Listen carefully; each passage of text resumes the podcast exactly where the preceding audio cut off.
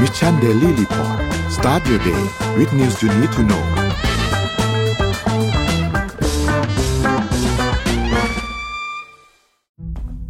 ครั้งแรกกับงาน Mission to the Moon Forum 2023 Work Life Improvement พัฒนาทักษะชีวิตและการทำงานในวันนี้ให้ดีกว่าเดิม Presented by Liberator event ที่จะพาทุกคนไปรับแรงบันดาลใจ เรียนรู้ทักษะแห่งการพัฒนาตัวเอง สู่ความสำเร็จในแบบของคุณ พบกับประวิทย์หารอุตสาหะ ธนาเธียรอัจฉริยะ จรีพร จารุกรสกุล สราวุธเฮงสวัสดิ์สรกล อดุลยานนท์และ speaker อีกมากมาย ใน 9 session 4 เวิร์กช็อป ที่คัดสรรเนื้อหามาเพื่อคนทำงานโดยเฉพาะ พบกันวันเสาร์ที่ 27 พฤษภาคมนี้ ที่ 3 ย่านมิตรทาวน์ฮอสามารถซื้อบัตรร่วมงานได้แล้ววันนี้ ทางซิปอีเวนต์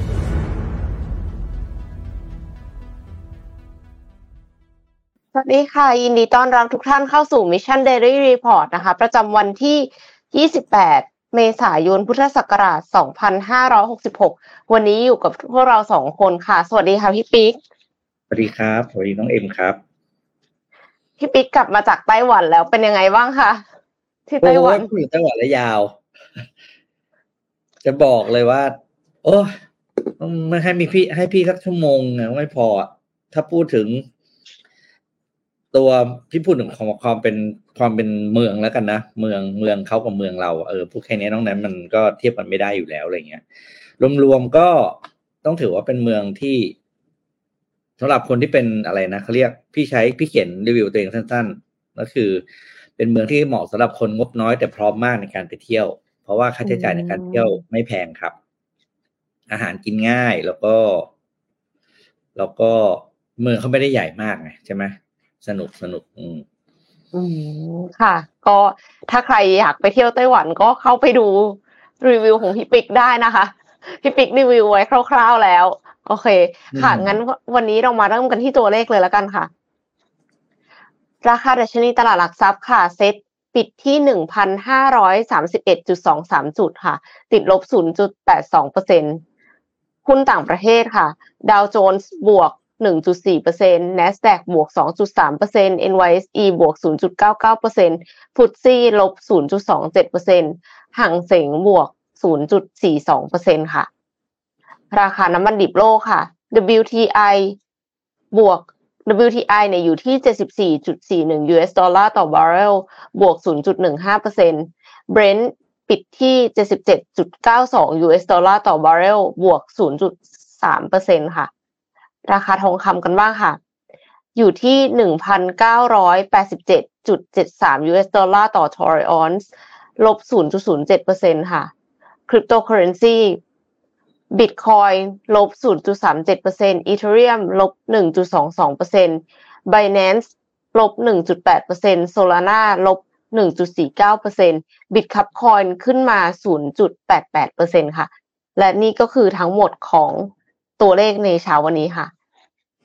อืม พูดถึงไปไต้หวันมาก็จริงพี่ก็ไปไปเป็น business trip นะครับ แต่ว่าวันนี้มีมีบทอ่าเขาเรียกไม่ใช่บทวิเคราะห์บทสรุปจากรายงานตัวหนึ่งที่ที่มีบริษัทแห่งหนึ่งเขาทำในสหรัฐอเมริกานะครับ แล้ว CNBC เนี่ย ก็เอามาสรุปให้เราฟังว่า business travel เนี่ย หรือการเดินทางข้ามประเทศการบินการอะไรต่างๆ เพื่อ เพื่อไปประชุมทางธุรกิจเนี่ย มันจะมีโอกาสจะกลับมาเหมือนปี 2019 หรือเปล่านะครับ เพราะว่าอืมก่อนหนั้นนั้นเนี่ยคือเราเอาพูดจริงเราก็บินกันบินกันเยอะเนอะเอะอะเราก็บินไปละ เพราะว่า ตอนนั้นก็ยังไม่มีใครรู้นะมันจะมีโควิดใช่ไหมและการบินไปเจอกับค่ะต่างประเทศเนี่ย มันก็เป็นเรื่องปกติอะไปดูสถิติกันครับ เดี๋ยวเล่าให้ฟังสั้นๆอ่าบริษัท Morning Consult นะครับ ซึ่งเป็นบริษัทวิเคราะห์ แล้วเก็บข้อมูลเกี่ยวกับเรื่องของการเดินทางที่เรียกว่าเป็น business travel นะครับ ก็ได้เปิดเผยข้อมูลการสำรวจออกมานะครับ โดยคาดการณ์แล้วก็สรุปสั้นๆก็คือว่าผลจากการสำรวจนี้มันบอกเราค่อนข้างชัดเจนครับว่า สิ่งที่เรียกว่าเป็นการเดินทางเพื่อธุรกิจเนี่ยเดินทางไปประชุมไปอะไรต่าง ๆ เนี่ย มันจะไม่กลับมาเท่าระดับปี 2019 อีกแล้วนะครับ เพราะว่าแน่นอนว่าผลกระทบจากหลาย ๆ ธุรกิจที่ เจอไปช่วงโควิดนะครับแล้วก็ต้องปรับโครงสร้างปรับวิธีการทำงานมันมีเทคโนโลยีใหม่ ๆ เกิดขึ้น ค่าใช้จ่ายที่ต้องประหยัดต้องอะไรต่างๆ นะครับมาเลยนรู้สึกว่า ไม่มีการเดินทางละไปดูสถิติตัวเลขกันนะครับ ก็เอากราฟขึ้นมาดูสั้นๆ เป็นตัว snapshot แล้วกัน กราฟแรกเนี่ยเป็นตัวเขาบอกว่าคำถามคำถามในแบบคำถามว่าถามว่า การหลังจากโควิดจบไปแล้วเนี่ยนะ บริษัทจะมีการเปลี่ยนแปลงนโยบายเกี่ยวกับการเดินทางเพื่อธุรกิจหรือเปล่านะครับ การที่ได้เป็นดูง่ายๆไอ้ตรงสีเขียวนะเขาบอก 32เปอร์เซ็นต์เนี่ยบอกว่า yes จะมีการเปลี่ยนแปลงนะ เกี่ยวกับนโยบายทางด้านการเดินทางเพื่อธุรกิจไอ้สีโนนะแปลว่าดีนะ ก็คือไม่เปลี่ยนแปลงคือคนที่เคยเดินทางก็เดินทางเหมือนเดิม คนที่ไม่เดินทางก็อาจจะไม่เดินทางเหมือนเดิม แต่ไอ้คำว่าว่า yes เนี่ยครับคือเปลี่ยนก็ไม่รู้ว่าเปลี่ยนว่าอะไร yes นะครับหกสิบเปอร์เซ็นของคนที่ตอบว่า yes บอกว่าจะเดินทางน้อยลงนะครับ จำนวนจำนวนครั้งที่เดินทางจะน้อยลงนะครับห้าสิบเปอร์เซ็นบอกว่าจำนวนพนักงานที่ให้ได้รับการเดินทางได้รับสิทธิ์เดินทางไปเนี่ยจะน้อยลงนะครับ แล้วก็ห้าสิบสี่เปอร์เซ็นบอกว่าจะลิมิตประเภท แล้วก็จำนวนคือมีการควบคุมการเดินทางนะครับ แล้วก็ลดทุกอย่างเลยนะ ลดค่าใช้จ่ายในการกินการอยู่นะครับ การเดินทางในแต่ละครั้งนะครับ อย่างเช่นการเดินทางแต่หมายความว่า ให้เคยนั่งแท็กซี่ได้เวลาไปต่างประเทศไม่ให้นั่งแล้ว คุณต้องเดินทางด้วยรถใต้ดิน หรือว่ารถรถโดยสารแบบอะไรรถเมล์อะไรอย่างเงี้ยนะครับอันี่เหตุแรกมัน mostly เนี่ยสามสองเปอร์เซ็นเปลี่ยนแปลงไปในทิศทางเดียวครับ คือลดทุกอย่างนะครับ ต่อมาครับเขาบอกว่า อะอันนี้มาถามคำถามต่อว่าแล้ว คนที่เคยนะครับคนที่เคยเดินทาง อาทิตย์หนึ่งเนี่ยไม่ถึงปีหนึ่งอย่างน้อยสามครั้งต่อทริปเนี่ย ก็คือกลุ่มคนที่ถูกสัมภาษณ์คราวนี้นะครับ ถือว่าเป็นเขาเรียกว่าควอเตอร์ละครั้งก็ถือว่าไม่ไม่น้อยเนาะเขาถามว่า การเปลี่ยนแปลงที่เกิดขึ้นจะเป็นยังไงนะครับ วันนี้มาถามเฉพาะคนเลยนะครับเขาบอกว่าอันล่าสุดเนี่ยชัดเจนมากเลยนะครับ ก็คืออ่าประเทศฝรั่งเศสนะครับอันนี้ถามในประเทศต่างๆนะครับ ประเทศฝรั่งเศสเนี่ยห้าสิบแปดเปอร์เซ็นจะไม่เดินทางเพื่อธุรกิจอีกเลยนะครับจากที่เคยเดินทางห้าสิบแปดเลยนะคะ ห้าสิบแปดห้าสิบแปดเปอร์เซ็นไม่เดินทางแล้วนะครับ ไล่ขึ้นไปเยอะมากยูเคห้าสิบห้าเยอรมันห้าสิบนะครับ แล้วก็ไล่ไปญี่ปุ่นสี่สิบแปดออสเตรเลียสี่สิบหกนะครับ ประเทศที่มีการเปลี่ยนแปลงน้อยที่สุดในเรื่องของการลดจำนวน business trip ก็คืออินเดีย คือเปลี่ยนแปลงคือลดลงแค่ที่บอกจะไม่เดินทางเลยคือแค่สิบสี่เปอร์เซ็นแล้วก็อ่า over year คือปีละครั้งเนี่ยสิบสองเปอร์เซ็นเท่านั้นนะครับ เนื่องจากการคาดการตัวเลขที่ออกมาตรงนี้เนี่ยเขาก็บอกเลยว่า เปอร์เซ็นต์เขาเรียกว่าอัตราการลดลงของจำนวน business travel เนี่ย จะลดลงเหลือแค่ประมาณ 60%ของที่เคยเป็นในปี 2019 นะครับ เพราะฉะนั้นเนี่ยมันก็เอฟเฟกพอสมควรเนาะคนเพราะเพราะต้องเข้าใจนิดนึงครับ คนที่เป็น business traveler เนี่ย เวลาเดินทางไปแบบทริปบริษัทเป็น company trip เนี่ยพูดจริงนะพี่ก็เคยแบบบินแหลกลานอย่างนี้เหมือนกันเนาะ เวลาเราไปเราไม่ค่อยประหยัดนะเอ็มเนอะเพราะบริษัทจ่ายใช่ป่ะเราก็กินใช้อะไรแบบปกติอะเลี้ยงรับรองลูกค้าอะไรพวกนี้เลื่อยเปิดเต็มไปหมดตอนนี้หมดนะครับ เพราะฉะนั้นเนี่ยก็เป็นเรื่องน่าเศร้าแต่ก็เข้าใจได้นะครับอ่าค่ะ ก็คือคือธุรกิจก็ต้องปรับตัว กลายเป็นว่าคนที่มาแบบเลี้ยงลูกค้าอลังการใหญ่โตนำเงินเข้าประเทศเยอะๆมันก็จะลดลงอะค่ะพี่ปิ๊กใช่ไหมคะอันเนี้ยคือ คือธุรกิจไทยก็น่าจะต้องปรับตัวพอสมควรเลยทีเดียวค่ะ แล้วก็มีอีกอย่างหนึ่งที่ที่น่ากังวลนะคะ คือการส่งออกค่ะ ส่งออกไทยมีนาติดลบต่อเนื่องค่ะ เมื่อวันที่ 26 เมษายนเนี่ย รัฐมนตรีช่วยว่าการกระทรวงพาณิชย์นายสินิตเลิศไกรเนี่ยเขาเปิดเผยว่าการส่งออกไทยเดือนมีนาคมปีนี้ค่ะ มีมูลค่า 27,651.4 ล้านเหรียญสหรัฐ หดตัว 4.2%เทียบกับช่วงเดียวกันของปีก่อน หดตัวต่อเนื่องเป็นเดือนที่ 6 นับตั้งแต่เดือนตุลาคมปี 2565 ค่ะ แต่ถ้าดูมูลค่าการส่งออกเนี่ยก็ยังสูงกว่าค่าเฉลี่ย 5 ปีนะคะ คือค่าเฉลี่ย 5 ปีเนี่ยอยู่ที่ 23,900 ล้านเหรียญสหรัฐ แล้วก็มูลค่าการส่งออกมีนาเนี่ยก็คือยังมีมูลค่าสูงสุดในรอบ 12 เดือนนับตั้งแต่เดี๋ยวนะ มีนาคมปี 2565 คือ คือมี มีช่วงที่แย่กว่านี้มาก่อนว่างั้นเถอะ มูลค่าการส่งออกที่สูงขึ้นเป็นเพราะสินค้าผลไม้ส่งไปจีนเพิ่มขึ้น สินค้าอุตสาหกรรมบางรายการเริ่มฟื้นตัว ส่วนภาพรวมไตรมาสแรกของปี 2566 การส่งออกมีมูลค่า 72,80 7280.1เหรียญสหรัฐ หดตัว 4.5%เทียบกับช่วงเดียวกันของปีก่อน การนำเข้าไตรมาสแรกมีมูลค่า 73,324.3 ล้านเหรียญสหรัฐ 6 ตัว 0.5%ส่งผลให้ดุลการค้าไทยไตรมาสแรกของปี 2566 เนี่ยขาดดุลไป 3,044.2 ล้านเหรียญสหรัฐค่ะ กลุ่มที่การส่งออกหดตัวเนี่ยก็คือ ยางพาราค่ะ หดตัว 41.1%เนื่องจากความต้องการของตลาดจีนที่ยังไม่ฟื้นแม้ว่าจะเปิดประเทศแล้วก็ตาม สินค้าที่เกี่ยวข้องกับน้ำมันค่ะหดตัว 14.2%ต่อเนื่องเป็นเดือนที่ 8 คอมพิวเตอร์อุปกรณ์และส่วนประกอบหดตัว 6%ค่ะแล้วก็แนวโน้มการส่งออกในไตรมาสต่อๆไปเนี่ย ภาพรวมเศรษฐกิจโลกยังอยู่ในภาวะชะลอตัวเนื่องจากแรงกดดันด้านอุปสงค์ ทั้งเงินเฟอ้อแล้วก็อัตราดอกเบี้ยในแต่ละภูมิภาคของโลกยังอยู่ในระดับสูง ภาวะวิกฤตของสถาบันการเงินยังเป็นปัจจัยบั่นทอนต่อความเชื่อมั่นของผู้บริโภคและภาคธุรกิจ รวมไปถึงความขัดแย้งด้านภูมิรัฐศาสตร์ ที่ส่งผลต่อความผันผวนของราคาพลังงาน ก็ถือเป็นโจทย์สำคัญของรัฐบาลใหม่ที่จะต้องเข้ามาดำเนินการบริหารจัดการให้เศรษฐกิจเติบโตหลังจากนี้ค่ะ เป็นเป็นโจทย์ที่ยากพอสมควรเลยนะคะ โอ้ได้ยินเขาว่ารัฐบาลใหม่แล้วคนลุก คนลุกคือใครจะได้เป็นเนี่ยอะไรอย่างเงี้ยนะก็คันนี้ก็เรียกว่าขนลุกล่วงหน้าไปแล้วอะเพราะเราเหลืออีกสามสัปดาห์นะ ประมาณสามสัปดาห์เราจะเลือกตั้งกันแล้วใช่ไหมครับ แล้วก็ที่เขาเลือกราชนอกราชอาณาจักรเหมือนเขาจะเริ่มเริ่มเริ่มกันแล้วหรือเปล่าคะเริ่มแล้วเริ่มแล้วแล้วคุณยอมรับพี่ก็ไม่ค่อยได้ดูใช่ไหมเพราะว่าเราเองเราก็เป็นคนเลือกปกติอยู่แล้วเงื่อนไขพวกนี้ ทีไม่ค่อยเกี่ยวกับเราเท่าไหร่เราก็เลย ใครที่อยู่นอกประเทศไทยนะครับ หรือจำเป็นจะต้องเดินทางไปต่างประเทศ ที่แค่คำง่ายว่าจำเป็นจะต้องเลือกตั้งล่วงหน้า หรือเลือกตั้งจากนอกนอกประเทศไทยก็อย่าลืมศึกษานะครับ เดี๋ยวเสียสิทธิ์นะครับ เดี๋ยวเสียสิทธิ์การเลือกตั้งของเรานะครับ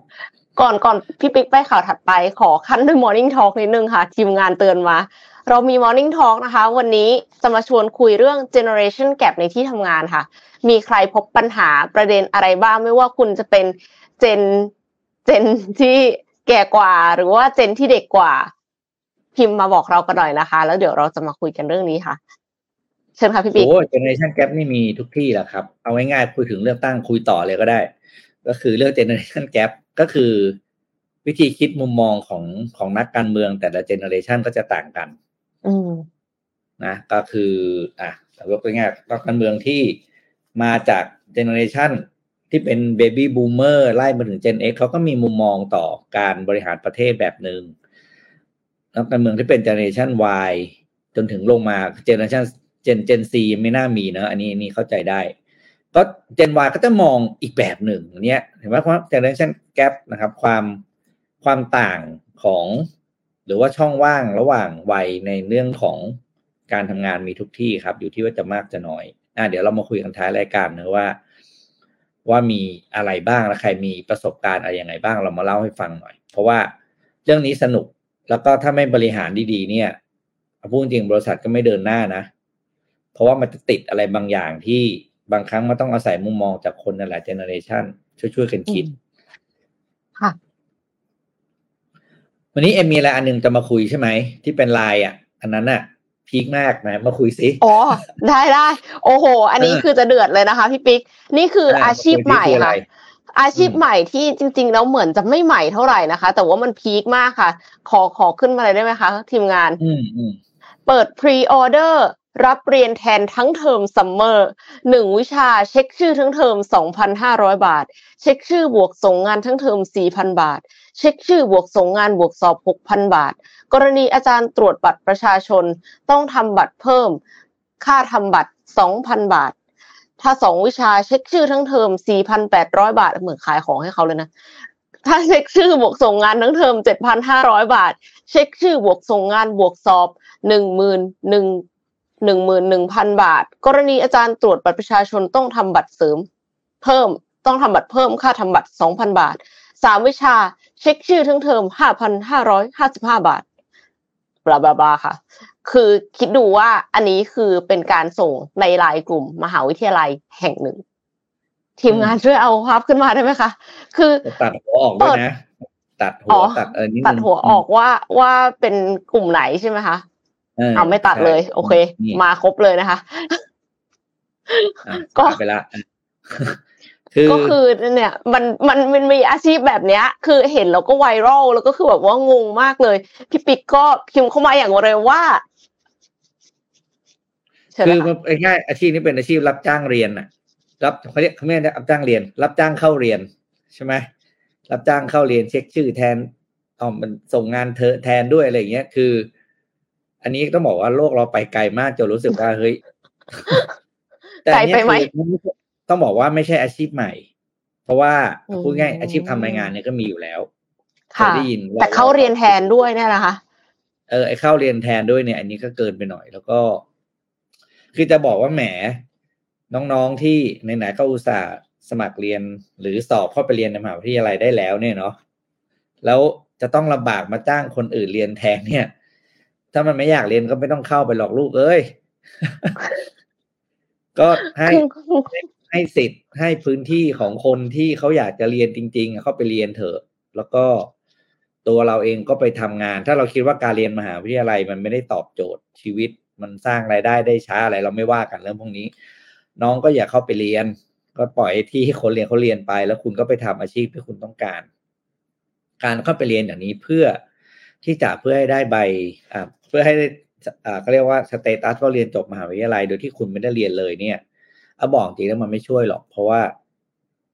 จริง ๆ แล้วคนสุดท้ายเนี่ย มันจะต้องสุดท้ายเราจะมองกันที่ความสามารถของแต่ละคนเนาะเออค่ะไม่ไม่ใช่ว่า อ๋อเอ็มมีอะไรนะเขาเรียกปริญญามาแล้วจากมหาวิทยาลัยเอแปลว่าเอ็มผ่านแล้วเลยคือเอ็มเอ็มอะไรนะเอ็มมีคุณสมบัติครบถ้วนแล้วเฮ้ยมันมันไม่ใช่อย่างนั้นหรอกเออนอกจากว่ามันเป็นตำแหน่งที่ mass production มาก ๆ พี่ปิ๊ก คือถ้าอืมสมมติว่ารับเป็นพันคนเนี้ยค่ะ let's say นะสมมติเป็น call center อย่างเงี้ยอ่าเป็นไปได้อาจจะอาจจะรับ แต่ว่าก็คือคุณจ่ายเงินมากขนาดนั้น ให้คนอื่นไปเรียนแทนเพื่อที่จะไปทำงานแบบนั้นหรือเปล่าแล้วคือคือแล้วคุณไม่คิดหรอว่าการที่คุณไม่ได้ไปเรียนเนี่ย คุณอาจจะขาดทักษะบางอย่าง ที่คนที่เขาไปเรียนเขามี ความรู้บางอย่างที่จะต้องทดถูกทดสอบตอนที่สัมภาษณ์งาน คือคือเหมือนกับว่า ทำแบบเนี้ยแล้วคุณก็ไม่ได้แบบเก่งพอที่จะจบปริญญาตรีด้วยซ้ำเพราะว่าเข้าเรียนก็ไม่เข้า สอบก็ไม่สอบงานงานก็ไม่ทำส่งเงี้ยค่ะแล้วคิดหรอว่าในอนาคตคุณจะสามารถทำงานได้อะอืมันมันมันไม่น่าจะแล้วคือในเรื่องความสามารถทักษะความรู้วินัยไม่ได้เลย สักอย่างเดียวอืมอืมันจะไหวไหมคะเนี่ย คือประเทศชาตินี่จะไหวไหมคะ แล้วก็อีกอย่างหนึ่งคือ ใบปริญญานี่มันจะยังศักดิ์สิทธิ์อยู่ไหมคะ ถ้าเป็นแบบเนี้ย อืม มันจะมีอะไรนะเพื่อเป็นการพบกันนะ ของคนสองกลุ่มกลุ่มหนึ่งคือ อันนี้แบบพี่มองแบบงานน่านดีสุดๆเลยนะแบบดีมากเลยนะแบบที่เป็นคนโลกสวยมาก เป็นการพบกันของคนสองกลุ่มครับ กลุ่มแรกก็คือ อยากเรียนแต่ไม่มีตังค์ค่ะอยก็เลยมารับอีกกลุ่จ้างหนึ่คือเข้าแทน เอออีกกลุ่มหนึ่งคือไม่อยากเรียนแต่มีตังค์อะ อืมอยากทำอย่างอื่น แต่ว่าจำเป็นจะต้องได้ตรงเนี้ยขึ้นมาเป็นเงื่อนไข คนหนึ่งอยากได้แค่ความรู้คนหนึ่งอยากได้แค่แค่ใบปริญญาแล้วก็มาพบกันพอดี แต่ประเด็นนี้คือแหมที่ที่อ่านแล้วแบบเมื่อวานนี่คือแบบที่พิมพ์เข้าไปในในในในห้องข่าวของเราพี่พิมพ์ว่าแบบนี่มันอะไรกันเนี่ยอะไรอย่างเงี้ยเนาะสิ่งที่น่าตกใจคืออะไรรู้ไหมครับเฮ้ยอาจารย์คุณจะไม่รู้เลยเหรอว่านักเรียนไม่ใช่คนคนเดิมอะไรอย่างเงี้ยแล้ว คือการที่มีไอ้เจ้าไลน์กลุ่มอันเนี้ยเนาะแปลว่าอาชีพเนี้ยเขา เอ็มเนี่ยว่าถือว่าเอ็มเป็นคนที่ลงประกาศใช่ไหมหรือพี่อะพี่เป็นคนลงประกาศเนี่ยเพราะพี่อาจจะรับมากกว่าหนึ่งคนใช่ป่ะเพราะใช่ใช่ฐานะขนาดนั้น แปลว่าพี่รับจ้างไปนั่งเรียนแทนเอ็มแทนคุณโทมัสแทนนนท์แทนสมบูรณ์แทนบอสแทนทุกคนเลยอย่างเงี้ยเฮ้ยตอนอาจารย์เช็คชื่ออาจารย์ไม่รู้เลยเหรอว่ามันแปลกไม่อาจจะคนละมหาลัยกัน หรือว่าอาจจะคนละคณะกันเอ็มว่านะๆไม่รู้เวลาคืรับอทีนึงอะ โอ้โหอาจารย์เนี้ยก็จะแบบเฮ้ยเอะใจเลยเหรออะไรเงี้ยโอ้อาจารย์คือสรุปเนี่ยนะ ประเทศเรามีอาชีพใหม่ๆแปลกแปลกๆขึ้นเรื่อยๆแต่ว่าเท่าที่เห็นอาชีพพวกนี้เนี่ยไม่ได้แหมจะบอกก็พูดได้เลยนะแบบไม่ค่อยดีเท่าไหร่อะเออคือเอ็มอะบอกเลยว่าถ้าเป็นเอ็มอะเอ็มจำได้นะเอ็มจำนิสิตได้ คือเอ็มจำชื่อไม่ได้อ่าแต่เอ็มจำหน้าได้ทุกคนจำหน้าเพราะว่าได้วิชวิชาของเอ็มอะคือคุณ present บ่อยมาก คือถ้าสมมติว่ามาแทนแล้ว present ได้แทนนี่คือแบบว่าสุดยอดเลยนะ เพราะว่ามันเป็นโปรเจกต์ที่มันต้องทำระยะยาวหนึ่งเดือนนะคะแล้วคือคุณแบบว่ามารับช่วงต่อได้แล้วก็แบบเอ๊ะคราวที่แล้วมันไม่ใช่คนนี้นี่หว่า มันเป็นไปไม่ได้อะ คือเพราะว่าคลาสมันเล็กไงมันไม่เกินสามสิบคน แต่คลาสที่ใหญ่มากๆแบบสองร้อยคนเนี่ยค่ะพี่ปิ๊กเอ็มว่าก็คงจำไม่ได้อะ อืมอะต่อไปมันจะเป็นอะไรรู้ไหมต่อไป รับจ้างอันนี้ รับจ้างทำงานนะวะรับจ้างทำงานคือเอ็มมันเป็นพนักเห็นว่าเอ็มเป็นพนักงานบริษัท A ใช่ไหมแล้วเอ็มแบบรับ assignment อะไรทำโปรเจกต์อะไรเช่นมาแล้วทำไม่ได้ไปจ้างเพื่อนทำแทนเป็นไปได้ปะไม่ไม่แต่อันเนี้ยเขามีอยู่แล้ว ก็คือหมายถึงว่าเหมือนเป็นเออ sub อะบางคนอะเขาใช้วิธีว่าเออเขาจ้างลูกน้องที่เป็นฟรีแลนซ์แล้วก็คือ แล้วก็คือเหมือนกับว่าเราสมมติว่าเป็นแบบผู้บริหารอะไรสักอย่างก็คือรับงานมาใช่ไหมโปรเจกต์นี้แล้วเสร็จแล้วก็คือก็ไปให้ sub ทำต่อ แล้วก็เอามารีวิว แล้วเสร็จแล้วก็ส่งเหมือนกับว่าเป็นลูกน้องแต่ว่าเป็นลูกน้องอยู่ข้างนอกบริษัทอะค่ะเพราะว่าบริษัทไม่ให้อัตราในการจ้าง อันนี้เป็นไปได้ เป็นอยู่แล้วปัจจุบันนี้มันมีแล้วก็คือพี่ปิ๊กนึกถึงโครงการรับเหมาก่อสร้างดิถ้าสมมติว่าอืมรับเหมาแบบว่าภาครัฐ โครงการใหญ่ๆอะไม่มีสับหรอสับคอนแทคเตอร์สับทั้งนั้นแหละสับแล้วสับอีกสับสับสับสับสับจนแหลกเลย ก็ประมาณเดียวกันมั้งคะอืมอืมอืมสรุปก็คือประเทศเราจะเดินหน้าไปทางไหน โอ้เหนื่อยใจอะเหนื่อยใจมากจริงๆนะเพราะว่าถ้าเป็นกันอย่างนี้แล้วทำกันอย่างนี้เนี่ย เห็นประโยชน์ระยะสั้นอะคือต้องรับว่าการจ้างเรียนแบบการนี้มันคือประโยชน์ระยะสั้นถูกไหมค่ะเฮ้ยแต่ระยะยาวมันฉาไม่กได้สวยไงสุด เออคือบอกเลยว่าเอาพูดจริงใครถามพี่ประเทศไทยเป็นประเทศ จัดลำดับการพัฒนาอยู่ตรงไหน เช่นอะไรนะ พัฒนาแล้วกำลังพัฒนาด้อยพัฒนาของพี่ของพี่ประเทศไทยคือไม่มีวันพัฒนาๆโอ้โหแรงบอกมาได้กเลยเพราะว่าสิ่งที่เราเห็นทุกวันนี้ก็ยังเห็นเห็นกันอยู่เนาะเอาพี่อะเดี๋ยวกลับมาไต้หวันนิดหนึ่งเดี๋ยวจะไปเจ็ดโมงครึ่งเอ็มเชื่อไหมครับว่าสี่สิ่งง่ายๆ ที่พี่เห็นที่ที่ไต้หวันและที่ไทยไม่มีค่ะคือแบบแล้วเป็นจิต แล้วเป็นเรื่องที่คน ประชาชนต้องทำทำเองได้เลย โดยที่ไม่ต้องจ้างใครนะหรือว่าไม่ต้องใช้เงินด้วยพี่เขาว่าเน้นเข้ามาไม่ใช้เงินหนึ่งก็คือไฟแดงนะครับ ไม่มีการจอดรถเกินเส้น เส้นเส้นที่มันเป็นเส้นแบบไฟแดงใช่ไหมจอดเอ้ยแค่เนี้ยไม่มีพี่ดูทุกวันพี่ไม่มีเห็นรถสักคันจอดเกินเส้นเลยนะครับ อันนี้ไม่ใช้เงินถูกป่ะเป็นจิตสำนึกสาธารณะของคนขับรถสองก็คือการ การขับรถย้อนสอนนั้นไม่มีแน่ๆ ไม่มีเลยอยู่แล้ว แล้วฟุตบาทกว้างมากแบบเป็นเป็นเป็นอะไรที่แบบทางเท้าไม่มีการขายของข้างทางบนฟุตบาทไม่มีเลย แล้วก็เดินอยู่ไต้หวันเดินไปเดินมาอยู่นี่ไม่เห็นตำรวจสักคน เพื่อนพี่คนไต้หวันบอกว่ามันจะมีตำรวจทำไมล่ะเนื่องมาบ้านเมืองมันเรียบร้อยมันไม่ไม่ต้องมีตำรวจเขานอกเครื่องแบบเปล่าพี่ปิ๊กไม่มีครับเพื่อนพี่บอกไต้หวันไต้หวันไม่มีตำรวจนอกเครื่องแบบ คือจะมีถ้าตำรวจออกมาแปลว่ามี something wrong อืม เออนะครับ แล้วก็สุดท้ายก็คือเรื่องการแยกขยะ ทุกจุดของการทิ้งขยะจะมีขยะไม่ใช่ถังจะมีถังสามแบบนะ ขยะเปียกขยะรีไซเคิลแล้วก็พลาสติกชัดเจนค่ะแล้วที่สนุกมากก็คือเพื่อนเล่าให้ฟังบอกว่า วันนี้เขามีคิวเก็บขยะครับรถเก็บขยะจะเปิดเพลงนะครับ เปิดเพลงมาก่อนอืมเอ่อเพลงเนี้ยบอกว่าวันเนี้ยขยะให้เอาขยะแบบไหนมาทิ้ง เช่น เปิดเพลงตึ้งตึ้งตึ้งเนี่ยแปลว่าวันเนี้ยเป็นให้เอาขยะที่เป็นอาหารมาทิ้ง อืมไม่ได้เก็บแบบอ่าไม่ได้เก็บหมายความทุกอย่างว่าทุกวันด้วยใช่หมายความว่า เอ่อประชาชนทุกคนแยกขยะจากที่บ้านมาแล้ว หมายความว่าเขาจะไม่เอาขยะที่เราแยกไปเทรวมกันเพราะว่าเขาเก็บคนละวันไม่ด้เลวยเพราะเขาจัดซ้ำการใช่ครับเขาแยกมาแล้วเขาก็จัดการได้เลย เนี่ย นี่คือสิ่งที่ประชาชนทุกคนสามารถทำได้โดยที่ ไม่ต้องกวนหน่วยงานภาครัฐ ไม่ต้องใช้ตังค์แมลงสิ้นใช่ไหมแล้วพี่นึกไม่ออกเลยนะเอ็มว่าเมื่อไหร่บ้านเราจะทำอย่างนี้ได้นั่นแหละ ก็เลยรู้สึกว่า ถ้าอะไรที่มันเกิดขึ้นจากประชาชนทำได้ง่ายๆด้วยตัวเองนะครับ แล้วเรายังไม่ทำอะ ไม่ต้องหวังไอ้คนที่มันอยู่ในสภาจะทำจะช่วยเราได้หรอกเพราะว่าคนห้าละคนไม่สามารถเปลี่ยน คนหกสิบเจ็ดสิบล้านคนได้อยู่แล้ว อืม จริงค่ะมันขึ้นอยู่กับจิตสำนึกด้วยเนาะ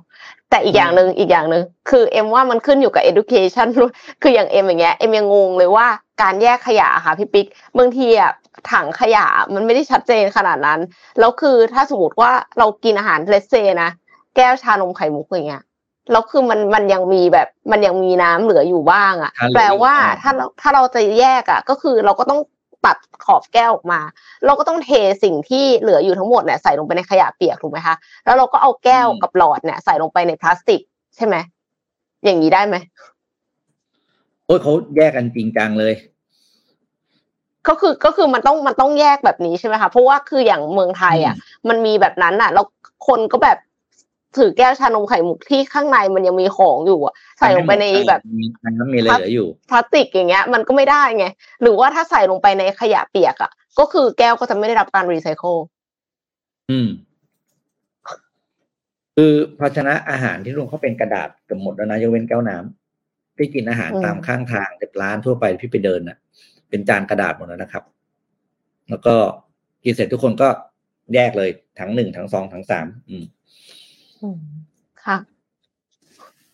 ครั้งที่โอเคไต้หวันครั้งหนึ่งนะครั้งหนึ่งไทยก็เคยมองไต้หวันว่าเป็นประเทศของปลอมนะครับ ขายของปลอมของก๊อปปี้อะไรเงี้ย เป็นแหล่งของราคาถูก ครั้งหนึ่งเราเคยมองไต้หวันแบบนั้นเหมือนกันนะ แล้ววันนี้ล่ะอืมเออ น่าคิดนะ ค่ะ เขาไปไกลแล้วค่ะ เหนื่อยใจอะวันนี้มีเจ็ดครึ่งเดียวค่ะทำเจ็ดโมงครึ่งนะเล่าให้ฟังนะครับ เพราะว่า ไหนมาก็ตามคำเรียกร้องนะจะทำเจ็ดโมงครึ่งให้บ่อยขึ้นก็เลย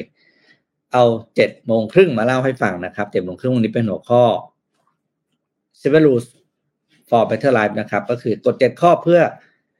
ชีวิตที่ดีขึ้นกว่าเดิมนะครับ อันนี้ก็ได้มาจากในในออนไลน์นี่แหละเขาก็เขียนเขียนส่งส่งกันมานะครับ แต่พอดีมันไม่มีเครดิตต้นทางเลยอันนี้ขอบอกก่อนว่า อันนี้ก็เห็นแล้วก็เลยเอามาเล่าให้ฟังนะครับ มีเจ็ดข้อเจ็ดเรื่องที่เรา ควรจะทำนะครับ เพื่อให้เรามีชีวิตที่ดีกว่าเดิมนะครับ ข้อแรกนะครับเขาบอกว่าให้ปล่อยทะไม่ปล่อยปล่อยวางเรื่องอดีตนะครับ อย่าทำลายวันนี้วันนี้ที่ดีด้วยเรื่องที่แย่ของเมื่อวานนะครับ อันนี้ก็เป็นคล้ายๆกับหลักธรรมนะก็คืออะไรที่เกิดขึ้นแล้ว ก็ปล่อยให้มันผ่านไปนะครับ อย่าเก็บเรื่องที่แย่ๆของเมื่อวานนี้เนี่ยแล้วมาทำมาเอามาคิดต่อเอามาทำให้การเริ่มต้นวันใหม่ของเราเนี่ย มันแย่เหมือนเมื่อวานนะครับ เพราะว่าสิ่งมหัศจรรย์สิ่งหนึ่งของมนุษย์นะครับ ก็คือเรามีเรามีเช้าวันใหม่เสมอนะครับ เพราะฉะนั้นเนี่ยเช้าวันใหม่ก็ควรจะเป็นเช้าที่เราทำให้มันดีเพื่อให้วัน วันนี้อย่างวันนี้ใช่ไหมเรามีเช้าวันใหม่มาแล้ว เราตื่นมาแล้วก็มาเจอกันเช้านี้ใช่ไหมครับ เราก็ไม่ควรเอาเรื่องที่เราหัวเสียจากเมื่อวาน มาทำให้วันนี้ของเราเป็นวันที่แย่เพิ่มขึ้นอีกหนึ่งวันนะครับ เรื่องที่สองครับ บอกว่าให้เลิกสนใจคนบ้าบอครับ อันนี้ภาษาพี่เองเนี่ยนะ ก็คืออืมภาษาเขาเขียนว่าอ่า ignore the stupid นะครับ ก็คือ คนที่ไม่สนใจอ่าคนที่บ้าๆบอๆได้เนี่ยจะมีความสุขมากเลยนะ คนบ้าบอคืออะไรครับ คือคนที่พยายามจะกี้จะการชีวิตคนอื่นนะครับ คนที่บงการคนอื่น คนที่มองคนอื่นในแง่ร้าย คนที่ทุบซิบนินทาอะไรพวกเนี้ยเราไม่ต้องสนใจพวกเขาเท่านั้นนะครับ แต่จงใช้ชีวิตในแนวทางที่ทำให้เรามีพลังในสิ่งที่เราเชื่อ สิ่งที่เราศรัทธา แล้วก็เป้าหมายของเราเองนะครับ เพราะฉะนั้นถ้าเรามีเป้าหมายที่ชัดเจนแล้วเนี่ย ใครจะมาบอกว่าเอ้าทำไปทำไมเรื่องนี้อะไรอย่างเงี้ยนะครับเออไอคนพวกนี้เขาเรียกคนบ้าบอ ก็ไม่ต้องสนใจนะครับ ปล่อยเขาไป ลองคิดดูลองนึกย้อนกลับไปนะอ่าคนที่ประสบความสำเร็จของโลกหลายหลายคนนะเรียกว่าจำนวนมากเลยแล้วกัน ก็ล้วนผ่านคนบ้าบอมาแล้วทั้งนั้น แต่ว่าผ่านมาได้ยังไง เพราะว่า เขาไม่สนใจคำพูดพวกนั้นไง ลองคิดถึงลูกพี่นะลูกพี่ตอนที่ทำรถไฟฟ้าถึงลูกพี่เจออะไรบ้าง หรือว่า เอาเอาง่ายแล้วกันเรื่องนี้ง่ายมากเลยอะเป็นเป็นเป็นวิธีตัวอย่างที่ง่ายมากนะครับ ถ้าเรามีเป้าหมายแล้วไปตามเป้าหมายนั้น ค่ะ ข้อสามครับ ข้อสามบอกว่า ให้เวลากับทุกเรื่องครับ เวลาจะช่วยเราให้ดีขึ้นได้ในหลายเรื่องที่เราไม่รู้ คือบางอย่างเนี่ย เราเราพยายามจะแก้ปัญหาหรือจบปัญหาตรงนั้นให้ได้ไวเท่าที่ใจเราต้องการ แต่บางทีมันไม่ได้เนาะบางทีมันไม่ได้จริงๆเรื่องเนี้ยยกตัวอย่างที่ชัดเจนที่สุดเลยนะครับ เวลาเอ็มทะเลาะกับเพื่อนหรือทะเลาะกับแฟนยกตัวอย่างนะมันเป็นมันไม่ได้ทะเลาะแบบนั้นเป็นแบบบางทีแบบเป็นความไม่เข้าใจกันมุมมองมันยังไม่ได้อะถือว่าเอ็มเอ็มกับเอ็มกับเพื่อนอะต่างคนต่างมองว่าของที่เนี้ยเอ็มบอกว่าเขาเอ็มของว่าของที่นี่ดี เพื่อนบอกของที่นี่ไม่ดี ไม่ควรเอามาใช้อะไร ยกตัวอย่างง่ายๆนะแต่เมื่อเวลาผ่านไปครับ มุมมองของทั้งสองคนจะเปลี่ยน คือวันเนี้ยยังคิดแบบหนึ่งเนาะแต่พอเวลาผ่านไป มุมมองสองคนจะเปลี่ยนอาจจะมองสลับกันก็ได้นะ หรือมันจะมีจุดตรงกลางที่สองคนสามารถมองเห็นร่วมกันว่า เออ เราจะใช้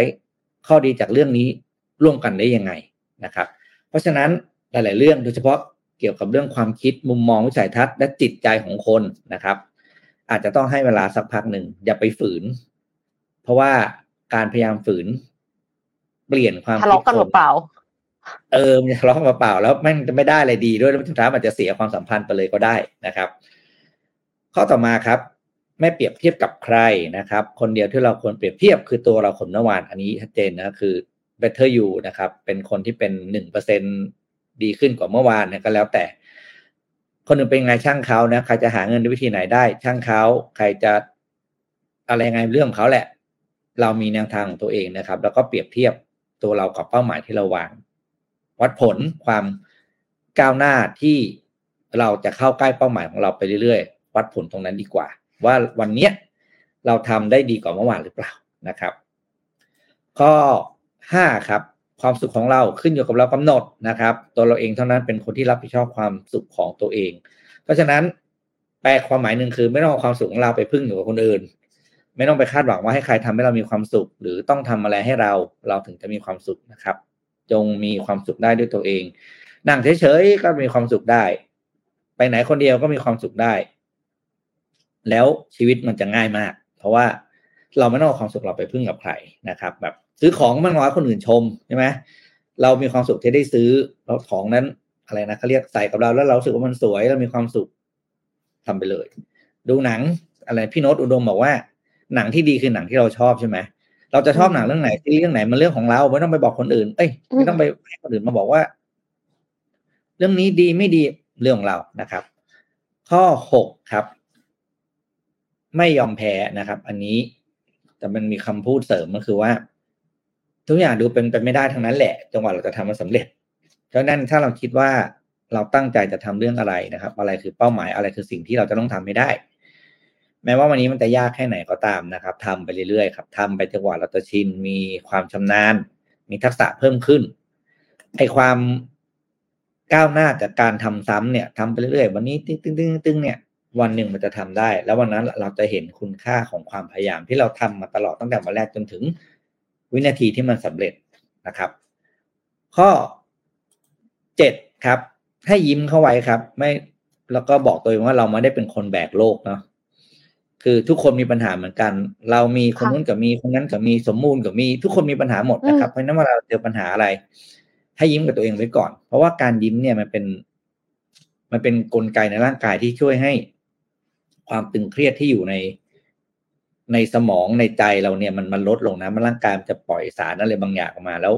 พอสารตรงนี้ปล่อยออกมาปุ๊บเนี่ย ความคิดสมองอะไรต่างๆ มาถึงจะเริ่มทำงานเพื่อคิดหาทางออกได้ แต่ถ้าไม่ยิ้มเครียดหน้าเป็นเครียดเมื่อวานดูหนังเรื่องนึงเครื่องบินชอบมันเขาเรียกว่า triangle of sadness นะคือตรงเนี้ย คือไอ้ไอ้ระหว่างคิ้วเนี่ย ถ้าเกิดมันยังตึงเครียดอยู่เนี่ย เราจะคิดอะไรไม่ค่อยออกนะครับก็ฝากเขาคิดไว้นะครับ คือจงใช้ชีวิตเพื่อที่จะมีความสุขนะ เพราะว่าชีวิตของเราสั้นเกินกว่าที่เราจะมีความทุกทุกวันนะครับ อันนี้เป็นเจ็ดโมงครึ่งวันนี้เอามาฝากกัน ค่ะ เหมาะสมกับวันศุกร์ค่ะ ก็ทำให้มูดแอนโทนดีขึ้นนะคะ คือปกติแล้วเวลาที่มีความทุกข์ค่ะพี่ปิ๊กเอ็มจะชอบแบบไปกินของอร่อย คือคือของอร่อยมันก็จะเยียวยาจิตใจได้ประมาณนึงเนาะเป็นวิธีง่าย ๆ ที่อย่าอย่าใช้บ่อยหมายความว่าคำว่าอย่าใช้บ่อยคือ อย่ากินเยอะ คือถ้าสมมติว่า กินอะไรที่มีความสุขก็คือกินหน่อยนึง แต่ว่าถ้าไปกินบุฟเฟ่เลยอย่างเงี้ยค่ะ อันนี้คือคิดว่าอาจจะมีความทุกข์ต่อไปในอนาคตได้ก็พาไปต่อที่เรื่องของกินสักนิดหนึ่งค่ะ จริงๆ ไม่ใช่ของกินซะทีเดียวแต่เป็นของที่กินได้ค่ะ เพราะว่าอิตาลีเนี่ยเขาเสนอวิธีทำแบตเตอรี่ใหม่ แบบให้กินได้ทั้งก้อนค่ะ งานวิจัยของทีมวิจัยจากสถาบันเทคโนโลยีอิตาลี Italian Institute of Technology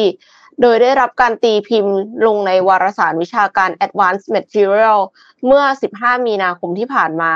เขาพูดถึงตัวต้นแบบแบตเตอรี่ชาร์จไฟฟ้ากินได้ มีรูปทรงสี่เหลี่ยมผืนผ้า ขนาดพื้นที่ 0.155 ตารางนิ้ว ขนาดโดยรวมเนี่ยก็คือใหญ่กว่าลูกอมเล็กน้อยทำจากวัตถุดิบประกอบไปด้วย ถั่วอัลมอนด์ สาหร่าย charcoal ผักเคเปอร์ ซึ่ง ภายนอกเนี่ย จะมองเห็นส่วนสีครีม ดูแล้วแบบว่าเหมือนแป้งลาซานญ่านิดๆนะคะ ซึ่งเป็นตัวปิดเซลล์แบตเตอรี่ที่ทำมาจากขี้ผึ้ง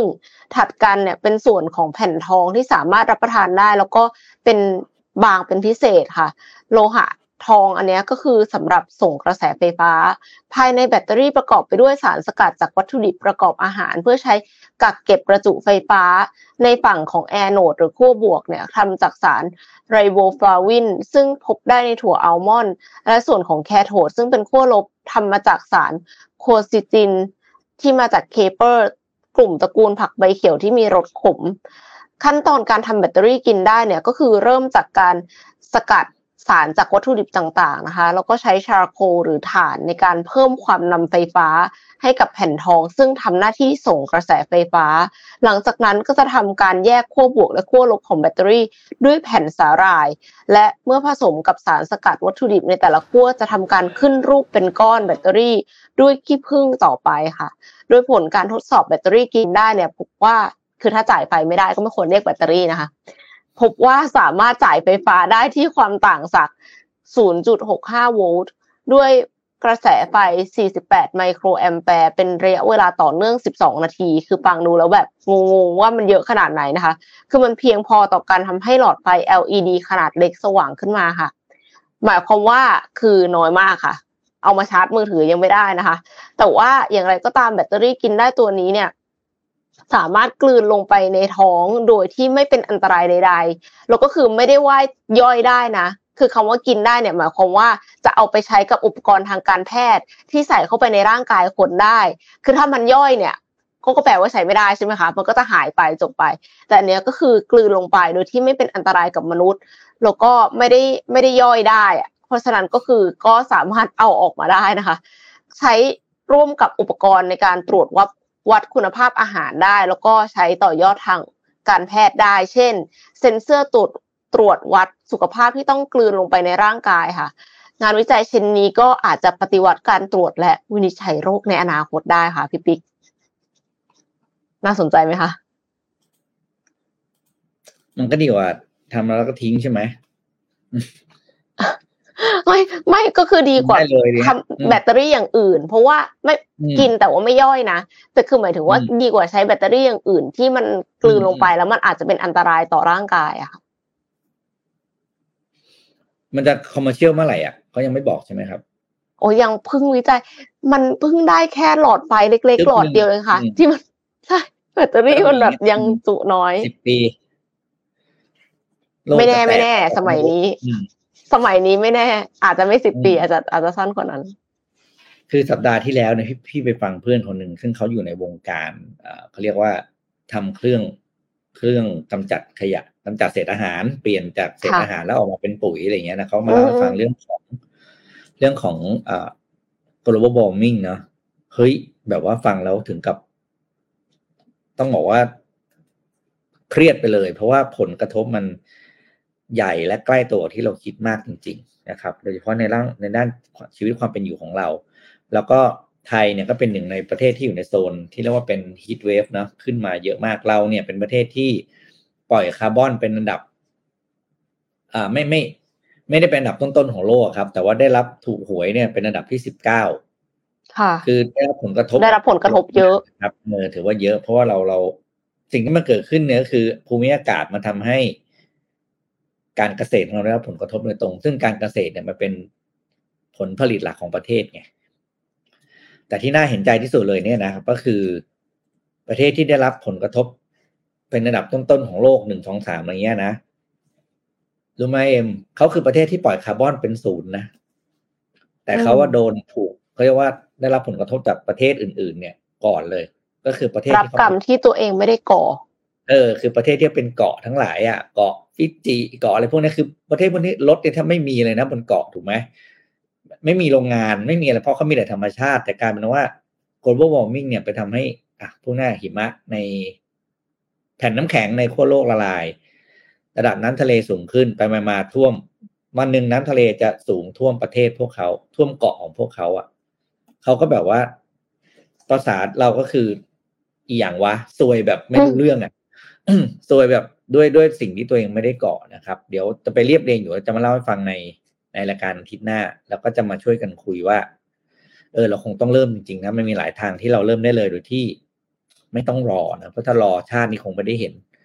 ว่าเราจะมีอะไรที่ออกมาจากภาครัฐหรือเปล่านะครับค่ะอะไปดูเรื่องอื่นบ้างนะครับ ไปดูเรื่องที่อเมริกาบ้างเราคงรู้กันว่า ที่สหรัฐอเมริกาเนี่ยเขากับกับ TikTok เนี่ยคือเขา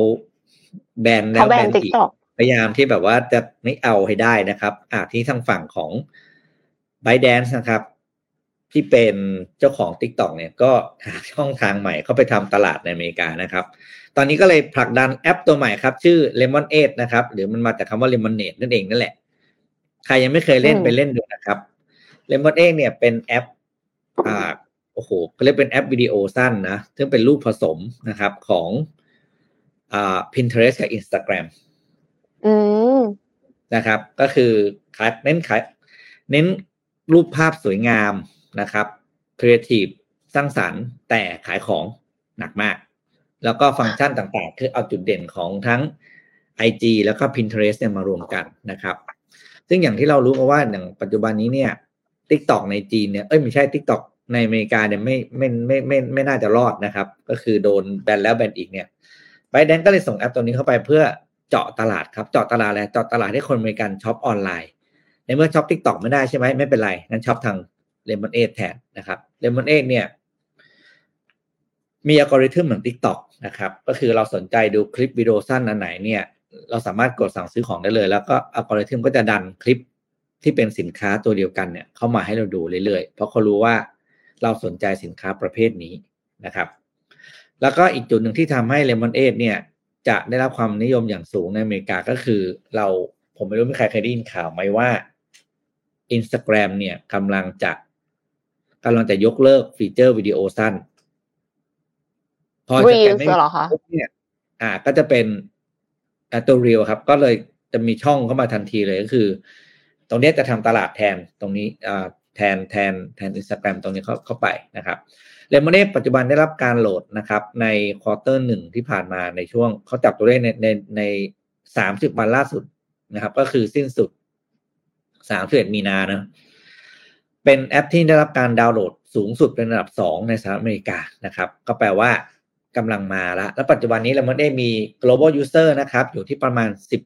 17ล้านคนเท่านั้นนะครับ ถือว่าใหม่มาก ๆ แต่จะเป็นเครื่องมือตัวใหม่ที่ ทำให้คนในสหรัฐอเมริกาสามารถช้อปปิ้งออนไลน์ได้อย่างไม่สะดุดนะครับ ใครยังไม่มีเริ่มมีนะ เพราะว่าวัยรุ่นบ้านเราเริ่มเล่นแล้วนะครับ แล้วก็อืมแบบคุณมาเทียมมันเริ่มเล่นเล่นแบบ จริงจังด้วยเล่นแบบเอาจริงเอาจังเลยนะเขาก็จะมีวิธีช่องทางอะไรของเขานะแต่วัยรุ่นบ้านเราเนี่ยเล่นแบบไม่ขายของทางนั้นในฟีเจอร์ของ Lemon เองเนี่ยคือทำมาเพื่อขายของโดยเฉพาะเลย ทุกอย่างที่คุณเห็นในรูปคลิกไปแล้วซื้อเลยได้เลยนะครับ แบบเป็นแอปแบบเห มือนกับเป็นเป็นเป็น marketplace สำหรับการขายของด้วยวิดีโอสั้น แต่ของที่ขายจะเป็นสาม category นะครับ beauty ไลฟ์สไตล์แล้วก็ well health ขาย health นะครับ ก็เป็นสาวๆล้วนๆเลยเข้าไปอยู่ในนั้นน่ะน่าสนใจมากค่ะ คือถ้าสมมติว่าใครจะสร้างตัวตนเนี่ย แล้วไปสร้าง YouTube ก็อาจจะช้าละ TikTok ก็ไม่แน่ใจว่ากึ่งกึ่งๆจะช้าหรือไม่ช้า Lemonade เลยค่ะ Lemonade อืมเอาใหม่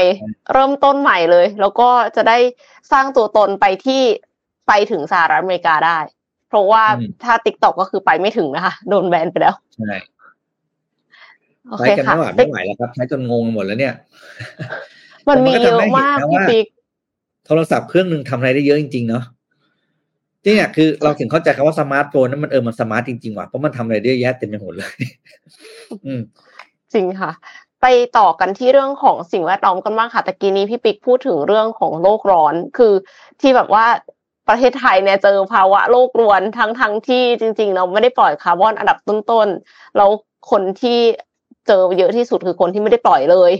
นะคะก็พูดถึงต้นไม้เทียมค่ะ จากสวิตเซอร์แลนด์สังเคราะห์แสงผลิตไฮโดรเจนเองได้ค่ะ ทีมห้องปฏิบัติการวิทยาศาสตร์และวิศวกรรมพลังงานทดแทน LRESE นะคะจากสถาบันเทคโนโลยี แห่งสหพันธ์แห่งสหพันธ์สวิสโลซานเนี่ยเขาสร้างต้นไม้เทียมที่สร้างสามารถรับแสงอาทิตย์เป็นแหล่งพลังงาน ในการผลิตก๊าซไฮโดรเจน และออกซิเจนได้ค่ะ ซึ่งเป็นความสามารถในลักษณะเดียวกันกับต้นไม้จริงเลยค่ะ และสามารถต่อยอดไปสู่การผลิตความร้อนจากแสงอาทิตย์ได้อีกด้วย ต้นไม้เทียมต้นนี้เนี่ยมีลักษณะคล้ายกับจานดาวเทียม คือดูยังไงเป็นต้นไม้ จานดาวเทียมรับสัญญาณภาคพื้นขนาดใหญ่ค่ะ แต่ว่าต้นไม้เทียมจากสวิตเซอร์แลนด์เนี่ยคือเขาสามารถผลิตก๊าซไฮโดรเจนได้ 0.8 กรัมต่อนาที หรือมีค่าเท่ากับกำลังการผลิตไฟฟ้าด้วยไฮโดรเจน 2 กิโลวัตต์ค่ะ ซึ่งถ้าผลิตก๊าซไฮโดรเจน และออกซิเจน ของต้นไม้เทียมเนี่ยหลักการมันก็มาจากการใช้น้ำเป็นวัตถุดิบ ส่วนจานเนี่ยใช้รับความร้อนจากแสงอาทิตย์ ก่อนสะท้อนไปที่จุดรวมแสง ซึ่งความร้อนที่ได้จะทำให้น้ำเดือด และระเหยกลายเป็นไฮโดรเจนกับออกซิเจนค่ะ ซึ่งมีประสิทธิภาพการผลิตอยู่ที่ประมาณ 20%ของน้ำที่ใช้ผลิต น้ำส่วนที่เหลือที่ไม่ได้ถูกแยกเป็นก๊าซแต่ถูกทำให้ร้อนมากพอก็จะส่งเข้าโรงงานอุตสาหกรรมต่อไป ผลลัพธ์ในการผลิตก๊าซไฮโดรเจน จากต้นไม้เทียม จะถูกนำไปใช้ในเซลล์เชื้อเพลิงไฮโดรเจน เพื่อผลิตกระแสไฟฟ้า ซึ่งหากผลิตไฮโดรเจนได้ 0.5 กิโลกรัมต่อวัน ก็คาดว่าจะเพียงพอสำหรับปริมาณการใช้ไฟฟ้าตลอดปีของรถยนต์ 1.5 คัน รวมถึงรองรับการใช้พลังงานในแต่ละปีของครอบครัวชาวสวิสที่มีสมาชิก 4 คนเลยทีเดียวค่ะ ทั้งหมดเนี้ยก็เลยเป็นความสำเร็จอย่างมาก เพราะว่า แนวคิดการสร้างก๊าซไฮโดรเจนจากแสงอาทิตย์พัฒนาในห้องทดลองมาก่อนหน้านี้ แต่ว่ามีกำลังการผลิตแค่ระดับ 100 วัตต์เท่านั้น ดังนั้นต้นไม้เทียมจากทีมวิจัยของสวิตเซอร์แลนด์เนี่ยก็อาจจะเปิดโอกาสในการสร้างพลังงานไฮโดรเจนที่ยั่งยืนได้ในอนาคต คือถ้าเป็นแบบนี้ต่อไปเราก็คือหลาย ๆ ประเทศทำเหมือนกันเนี่ยนะคะ เราก็อาจจะใช้รถยนต์พลังงานไฮโดรเจนได้ คือตอนนี้ใช้ EV กันใช่ไหมแต่ว่าโตโยต้าเขา bet on รถยนต์พลังงานไฮโดรเจนมากเลยก่อนหน้านี้ ถ้าสามารถผลิตไฮโดรเจนได้ โดยที่ใช้พลังงานไม่มากอะค่ะ หรือว่าก็คือใช้ต้นทุนไม่มากแน่นอนว่าค่าสร้างต้นไม้เทียมนี่คงไม่ถูก แต่ว่าคือ variable cost มันไม่เยอะอะต้นทุนผันแปรมันไม่เยอะก็อาจจะทำให้ไฮโดรเจนเนี่ยเป็นพลังงานที่อยู่ในราคาที่จับต้องได้ แล้วก็เป็นมิตรต่อสิ่งแวดล้อมด้วยค่ะจริงบ้านเราเนี่ย ไม่ต้องไปหาเรื่องพวกนี้เลยนะ พูดจริงเพราะค่าใช้จ่ายมันสูงนะจานขนาดนี้โอ้โหกี่ล้านเนี่ยกี่เอาเป็นว่าสิบล้านอาจจะน้อยไปนะค่ะถ้าคุณไม่ตัดแค่คุณไม่ตัดต้นไม้ที่มีอยู่ ผมว่าก็ดีแล้วนะคือจริงอะถ้าพี่เป็น ถ้าพี่เป็นรัฐมนตรีอะไรสักกระทรวงหนึ่งนี่นะอะบอกเลยนะพี่จะไม่นั่งมานั่ง พี่จะไม่มานั่งแก้ไขปัญหาไอ้อะไรนะปัญหา เผาป่า เผาอะไรลุกรับพื้นที่ป่า แล้วก็ไปทำพื้นที่เกษตรใช่ไหมเกษตรเสร็จก็คุณก็มาเผาเกิดเพียงสองจุดห้าเนี่ย ถ้าพี่เป็นรัฐมนตรีพรรค Mission เนี่ยนะครับนโยบายที่จะเสนอเนี่ยนะครับ ก็คือ จ้างชาวบ้านเฝ้าป่าแทน ค่ะ ก็คือเอ็มเอาไปเลยสามต้นหนึ่งปีเอ็มจะได้หกพันบาท คือหมายความว่าสิ้นปีเนี้ยมาดูเนี่ย เอ็มจะต้องเหลือต้นไม้สามต้นนี้จะต้องอยู่เหมือนเดิมนะ อ่า แล้วคงก็ไล่ไปสิว่ากี่คนกันคนละกี่ไร่แล้วก็ว่าไป เพราะว่าชาวบ้านทุกวันนี้ที่เขารุกล้ำพื้นที่ป่า เพราะเขาไม่มี เขาไม่มีรายได้รายได้ต้องปลูกต้องปลูกนี่เขาก็ต้องไล่ไปเรื่อยๆทีเนี้ยต้นทุนของการตัดต้นไม้ใหญ่เพื่อไปปลูกต้นไม้เล็กเนี่ยโอ้โหมันมหาศาลมากซึ่งมันจะโยงมาถึงเรื่องคาร์บอนนะครับเพราะฉะนั้นแนวทางของพรรค Mission ของเราเนี่ยนะครับ ก็คือเราจะจ้างให้ชาวบ้านเฝ้าป่า เฝ้าป่าได้อะไรนะครับ ต้นไม้ไม่เสียนะครับ แล้วก็ สิ่งที่คุณจะได้ในอนาคตนะซึ่งนี่คือเราคุยถึง future เลยก็คือคาร์บอนเครดิตที่เราจะขายได้ มูลค่ามันจะสูงกว่าไอ้พืชผักที่คุณปลูกนะครับ เพราะว่าในอนาคตนะโรงงานทุกที่จะถูกบีบบังคับด้วยกฎกติกาบางอย่างว่าจะต้องผลิตโดยที่ไม่มีคาร์บอน ค่ะ แล้วประเทศไทยเนี่ยพูดจริงคือเราไม่ได้มีเทคโนโลยีอะไรเยอะแยะเยอะแยะใช่ไหมเพราะฉะนั้นเนี่ย การแข่งด้วยกฎกติกาเรื่องกฎกติกาใหม่ของโลกอะ่ะเช่นคาร์บอนเครดิตเนี่ย มันจะง่ายกว่า เห็นด้วยค่ะนะแล้วก็แล้วก็เออเขาเรียกว่า สิ่งแวดล้อมเราก็ไม่เสียเนาะชาวบ้านก็มีตังค์เนี่ย มีคนก็บอกเนี่ยชาวบ้านลุกพื้นที่ป่าไม่มีรายใหญ่คอยคอยอ้าวก็ใช่ก็ทุกคนก็รู้ไง ก็เราก็ควรจะเป็นคนที่จ่ายเงินให้ชาวบ้านแทนไอ้บริษัทรายใหญ่พวกนั้นไงไอ้ชาวบ้านเขาได้ตังค์เขาถึงไปลุกป่าเพราะเขาไม่มีรายได้อื่นงั้นรัฐบาลควรจะจ่ายเงินตรงนี้แทน ขอให้เชื่อเถอะว่าเงินที่ได้จากการขายคาร์บอนเครดิตมันเยอะมาก จริง ๆ มูลค่ามันจะสูงมาก คือตอนนี้เนี่ยทางยุโรปเขาจะมีกฎกติกาอะไรใหม่ๆ ออกมาตลอดนะครับ อย่างเอ็มไม่รู้รู้หรือเปล่าว่าน้ำมันน้ำมันเชื้อเพลิงเครื่องบินเนี่ยของเครื่องบินในยุโรปอะที่ flight ที่บินในยุโรปนะครับ มีกฎออกมาแล้วนะว่า 20%ต้องมาจากน้ำมันที่เขาเอาน้ำมันที่ทอดแล้วอะไปผสมรีไซเคิลอ๋อเอออย่างเงี้ยครับงั้นเราจะคุณจะเห็นเลยว่าบริษัทบ้านเราเนี่ยนะครับ บริษัทอาหารบ้านเราเนี่ยมันจะมีแต่เมนูทอดออกมาทั้งนั้นเลย คุณจะได้กินของทอดฉ่ำใจมากเพราะอะไรครับ เพราะว่าไอ้ของทอดเนี่ยน้ำมันที่ทอดมันเอาไปขายได้ไง มันขายไปเป็นน้ำขายไปเป็นน้ำมันเพื่อผสมน้ำมันเครื่องบิน คือก็แล้วก็งงว่าไอ้กฎเนี้ยมันตั้งออกมาเนี่ยของทอดมันก็ยิ่งทอดก็เกิดคาร์บอนเหมือนเดิมงงคือแบบตั้งกฎเออจริงมันต้องคิดแบบแก้หนึ่งมาจากกระทบแต่ว่านั่นแหละ anyway ก็คือพรรค Mission เนี่ยนะครับ มุ่ง มุ่งมั่นที่จะแก้ไขปัญหาประเทศไทยอย่างยั่งยืนนะครับ ด้วยการนั่นแหละ จ้างชาวบ้านเฝ้าป่า มีคนรับมีคนรับเดินสายหาเสียงให้พี่ปิ๊กแล้วค่ะอืมให้ฟรีเลยนะคะ พี่ปิ๊กสนใจไหมคะก็อะไรติดต่อหลังไมค์กันได้เลยโโก้สมมูลสมมูลเหยียบดวงจันทร์เงี้ยเหรอพักโลโก้พักเราเป็นไง สมมูลเหยียบดวงจันทร์อืมโอ้ยโอเคพา กลับมาที่เรื่องของ Morning Talk นิดนึงค่ะ Morning อืม Talk ที่ถามเรื่อง Generation Gap เนี่ย ยังไม่ค่อยมีคนตอบกันเลย Generation Gap ในที่ทำงานคอมเมนต์กันมาหน่อยนะคะ เพราะว่าเดี๋ยวเอ็มจะอ่านข่าวนี้ไปพลางๆก่อน เป็นเรื่องของผลสำรวจของอเมริกาค่ะ เผยว่านายจ้างเนี่ยเขาบอกว่าระบุเลยว่าเจนซีอะทำงานด้วยยากที่สุด คือจริง ๆ ก็ไม่ได้แปลกใจขนาดนั้น คนรุ่นใหม่ที่กำลังเข้าสู่โลกแห่งการทำงานในปัจจุบัน คือกลุ่มคน Gen Z ที่เกิดนับตั้งแต่ปี 197 1997 เป็นต้นมาค่ะ กลุ่มคนเหล่านี้เนี่ยคือต้องออกมาเรียนรู้แล้วก็ปรับตัวให้เข้ากับสภาพแวดล้อมการทำงานในปัจจุบันที่เปลี่ยนไปอย่างมาก จากการมาถึงของโรคโควิด -19 อย่างไรก็ตามกลุ่มหัวหน้างานผู้บริหารและเจ้าของกิจการ ก็ต้องปรับตัวเช่นกันกับ Gen Z นี้นะคะ ซึ่งก็ไม่ใช่เรื่องง่ายค่ะ ล่าสุดผลสำรวจจากเว็บไซต์ Resume Builder เว็บไซต์รวบรวมข้อมูลข้อมูลสำหรับคนหางาน ที่สำรวจข้อมูลคนทำงานในระดับผู้จัดการ 1,300 คนในสหรัฐหลากหลายอุตสาหกรรมเนี่ย เขาก็พบว่า 3 ใน 4 ของกลุ่มตัวอย่างระบุตรงกันว่า กลุ่ม Gen Z เป็นกลุ่มที่ทำงานด้วยยากที่สุดในขณะที่ 65%ระบุว่า เคยตัดสินใจเลิกจ้าง Gen Z อยู่บ่อยครั้งค่ะ ผลสำรวจยังเปิดเผยข้อมูลอีกว่า กลุ่มตัวอย่างระบุว่าปัญหาด้านการใช้ภาษาและการสื่อสารคือปัจจัยหลักที่ทำให้รู้สึกแบบนั้น ผู้จัดการรายหนึ่งเขาบอกว่าอึดอัดทุกครั้งเมื่อต้องสื่อสารกับพนักงาน Gen Z เพราะไม่มั่นใจว่า คำไหนสามารถใช้ได้ในการสื่อสาร เนื่องจากไม่ต้องการที่จะไปดูหมิ่น หรือทำให้เข้าใจผิดจากภาษาพูดที่ใช้ อีกปัจจัยหนึ่งเนี่ยคือความเป็นมืออาชีพ หรือ professionalism โดย Resume Builder มองว่าเป็นสาเหตุมาจากการที่กลุ่ม Gen Z เริ่มงานในช่วงของการแพร่ระบาดของโควิด -19 ต้องทำงานจากที่บ้านหรือนอกสถานที่ทำให้ได้ไม่ได้ฝึกฝนวินัยการทำงาน นอกเหนือจากสองปัจจัยนี้เนี่ยยังมีปัจจัยอื่น ๆ ที่กลุ่มตัวอย่างเห็นตรงกันอาทิความติดโทรศัพท์ของกลุ่มนี้ที่มากเกินไป ความไม่ทะเยอทะยานในที่ทำงาน รวมไปถึงการนำเอาเรื่องทางสังคมและการเมืองเข้ามาพูดคุยหรือแสดงออกในที่ทำงานจนเกินไปด้วยค่ะ ต้องย้ำว่านี่คือแบบสำรวจจากกลุ่มตัวอย่างในสหรัฐอเมริกานะคะ ถ้าใครที่เจอปัญหาคล้ายๆ กันหรือว่า generation gap ใดๆเนี่ยก็คอมเมนต์มาบอกเรากันสักหน่อยนึงนะคะ ก็อยากจะ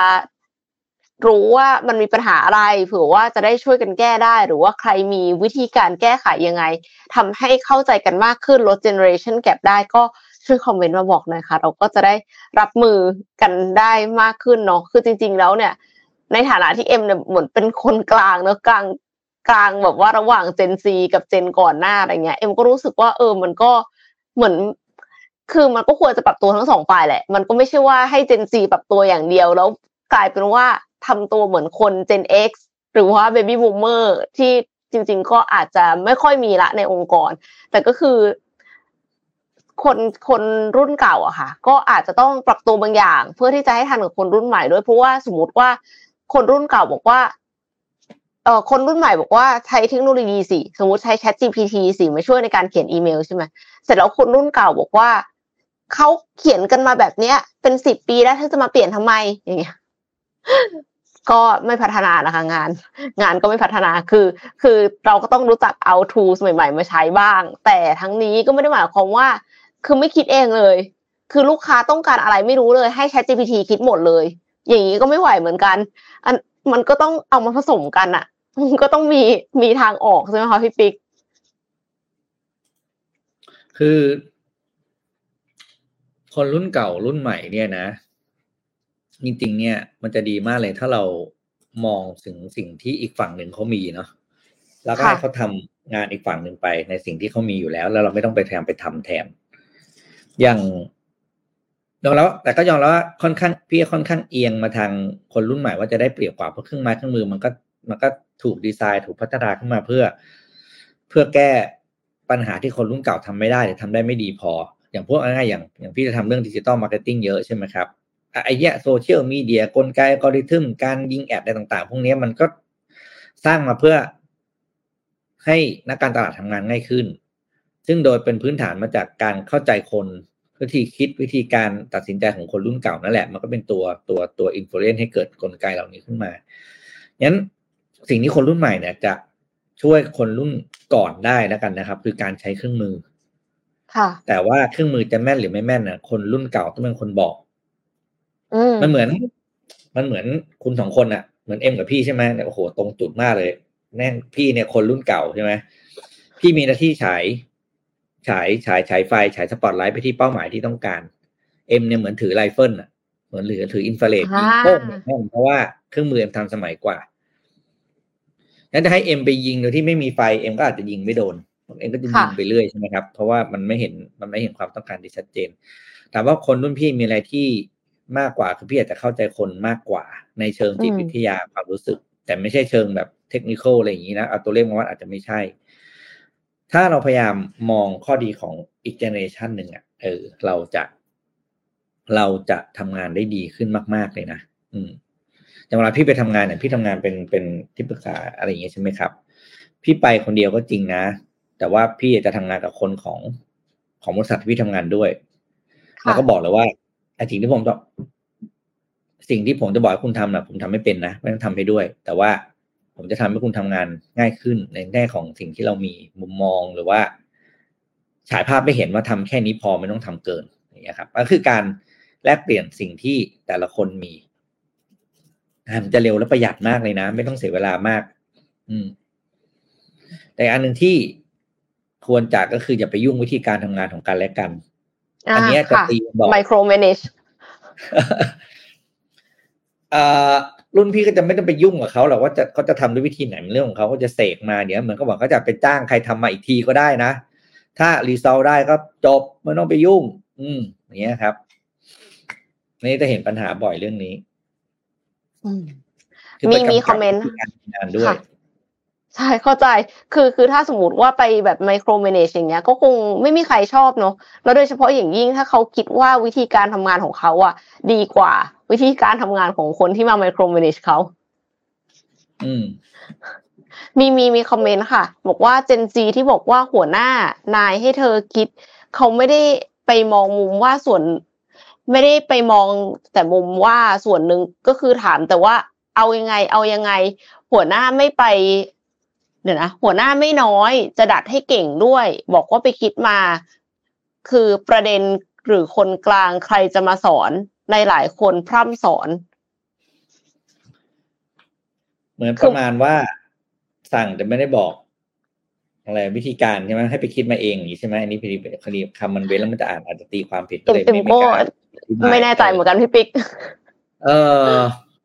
จริงๆเนี่ยการบริหารเจนซีที่ดีนะครับ คือบอกแค่ว่าต้องการอะไรและวิธีการปล่อยเขา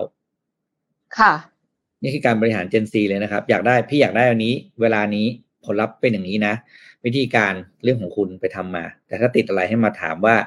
ไปเจอตอเจอท่อเจอทางตันที่ไหนกลับมาบอกแล้วอะไรที่เราจะเคลียร์ทางให้ได้ เออเราจะช่วยอย่างเงี้ยครับเอออย่างเงี้ยมันก็จะช่วยได้ แล้วก็ไปเหมือนตอนที่เรามีโควิดใหม่ๆจำได้ใช่ไหมที่เราคุยกันในรายการบ่อยๆว่า โจไบเดนเนี่ยเป็นหนึ่งในตัวอย่างของการทำที่เรียกว่าเขาบอกแค่ว่าเขาต้องการอะไร แล้วเขาก็ให้ฝ่ายที่เป็นฝ่ายปฏิบัติการของเรื่องของศูนย์จัดการโควิดที่อเมริกาจัดการวิธีการหมดแล้วสิ่งที่โจไบเดนพูดตอนนั้นก็คือ ถ้าไปเจอกฎระเบียบอะไรที่ทำให้การทำงานของพวกคุณติดขัด ก็ให้บอกเขาเขาจะ remove ไอ้กฎอะไรนะเขาเรียกขั้นตอนนโยบายระเบียบราชการอืมต่างๆออกไปเพื่อให้งานมันได้ผลเร็วที่สุด เพราะว่า ตอนนั้นเราไม่มีเวลารอมากนะกับการแก้ปัญหาเรื่องโควิดนะก็เป็นตัวอย่างอันหนึ่งเนาะอืม ค่ะ มีคนมีคนเจน Y หลายคน แบบว่าออกมาบอกว่าเจน Y เนี่ยเหนื่อยสุด เพราะว่าต้องเป็นคนกลางระหว่างเจน Z กับเจน X และ Baby Boomer อืม แต่ถ้า อันนี้ที่พี่ก็ไม่ได้บอกว่าไม่ถูกนะครับ แต่ว่ามีอีกมุมหนึ่งให้คิดแมคเคนซี่นะครับ เป็นบทสรุปพี่ชอบอ่านเรื่อง generation gap อยู่แล้ว แมคเคนซี่เป็นคนบอกนิยามสั้นๆ ของคน Gen Y คือคน Gen Y สบายที่สุดหรอเพราะคุณยังไงเกิดในยุค เพราะคุณเกิดในยุคคลินตันเอ้ยคุณเรียนเกิดในยุคอ๋อโน่นนั่น Gen Y Gen Y ใช่ คุณเกิดในยุคคลินตันแล้วก็ เรียนจบในยุคที่เป็นยุคของเอ่อไม่ใช่โอบามาอีกคนหนึ่งคือยุคเศรษฐกิจดีสุดๆอะ Gen Y อะตอนเกิดก็เศรษฐกิจรุ่งเรือง ตอนเรียนจบเศรษฐกิจก็รุ่งเรืองอีกยุคหนึ่งเพ ราะฉะนั้นเนี่ยโครงสร้างครอบครัวพื้นฐานครอบครัวคุณค่อนข้างสบายนะครับ Gen Y อะเพราะว่าอืมรุ่นคุณพ่อคุณแม่คุณสร้างไว้เยอะทำมาแล้วสังดีเกตถ้าโครงสร้างปัจจุบันนี้นะคนเจนวจะอยู่กับครอบครัวเดิมค่อนข้างเยอะ จะไม่ได้แยกออกไปอยู่กับ ไม่ไม่ได้ออกไปสร้างบ้านใหม่ สร้างครอบครัวใหม่ซื้อบ้านใหม่แล้ว เพราะว่าอะไรเพราะว่าพื้นฐานครอบครัววางไว้ค่อนข้างดี อืมอันนี้เป็นข้อมูลค่ะจากแคซี่นะครับพี่ไม่ได้พูดเองเพราะฉะนั้นอย่ามาทัวร์ลงพี่นะครับ ให้มองว่าเราเราก็เป็นเจเนอเรชันที่ เอ้ย มันก็มีมุมดีเหมือนกันนะเออ มีแบบไม่ไม่ได้ไม่ได้ไม่ได้เป็นเดอะแบกมากแล้วหรอกครับ อืม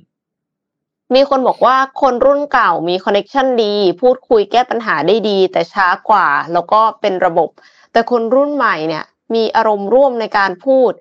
แก้ปัญหาและมองว่าการทำงานช้าเกินไปท้อแท้ง่าย เบิร์นเอาง่ายค่ะ อืมอืมคนรุ่นใหม่เนี่ยก็คือเขาเกิดมากับความสำเร็จรอบตัวไงอือฮึ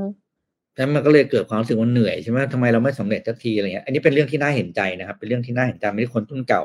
เท่านั้นที่จะเข้าใจและช่วยคนรุ่นใหม่ได้ ก็คือในเรื่องของการดูแลจิตใจของของกันและกันนี่แหละโอ้ยคนรุ่นเก่าก็จะสร้างตัวได้ลำบากนะใช่ไหมอืมลำบากมากเลย แล้วก็ จะเป็นตัวอย่างที่ดีให้คนรุ่นรุ่นรุ่นน้องๆนะเข้าใจว่าไอความสำเร็จที่เราเห็นในโซเชียลมีเดียต่าง ๆ เนี่ยอะพูดจริงนะพี่มันเป็นคำคำพูดคำหนึ่งก็คือบอกว่าเราถูกกำหนดให้เห็นทั้งนั้นน่ะ อืมแล้วเนี่ยเราก็เลยจะเห็นแต่ด้านดีทุกคน โอ้โห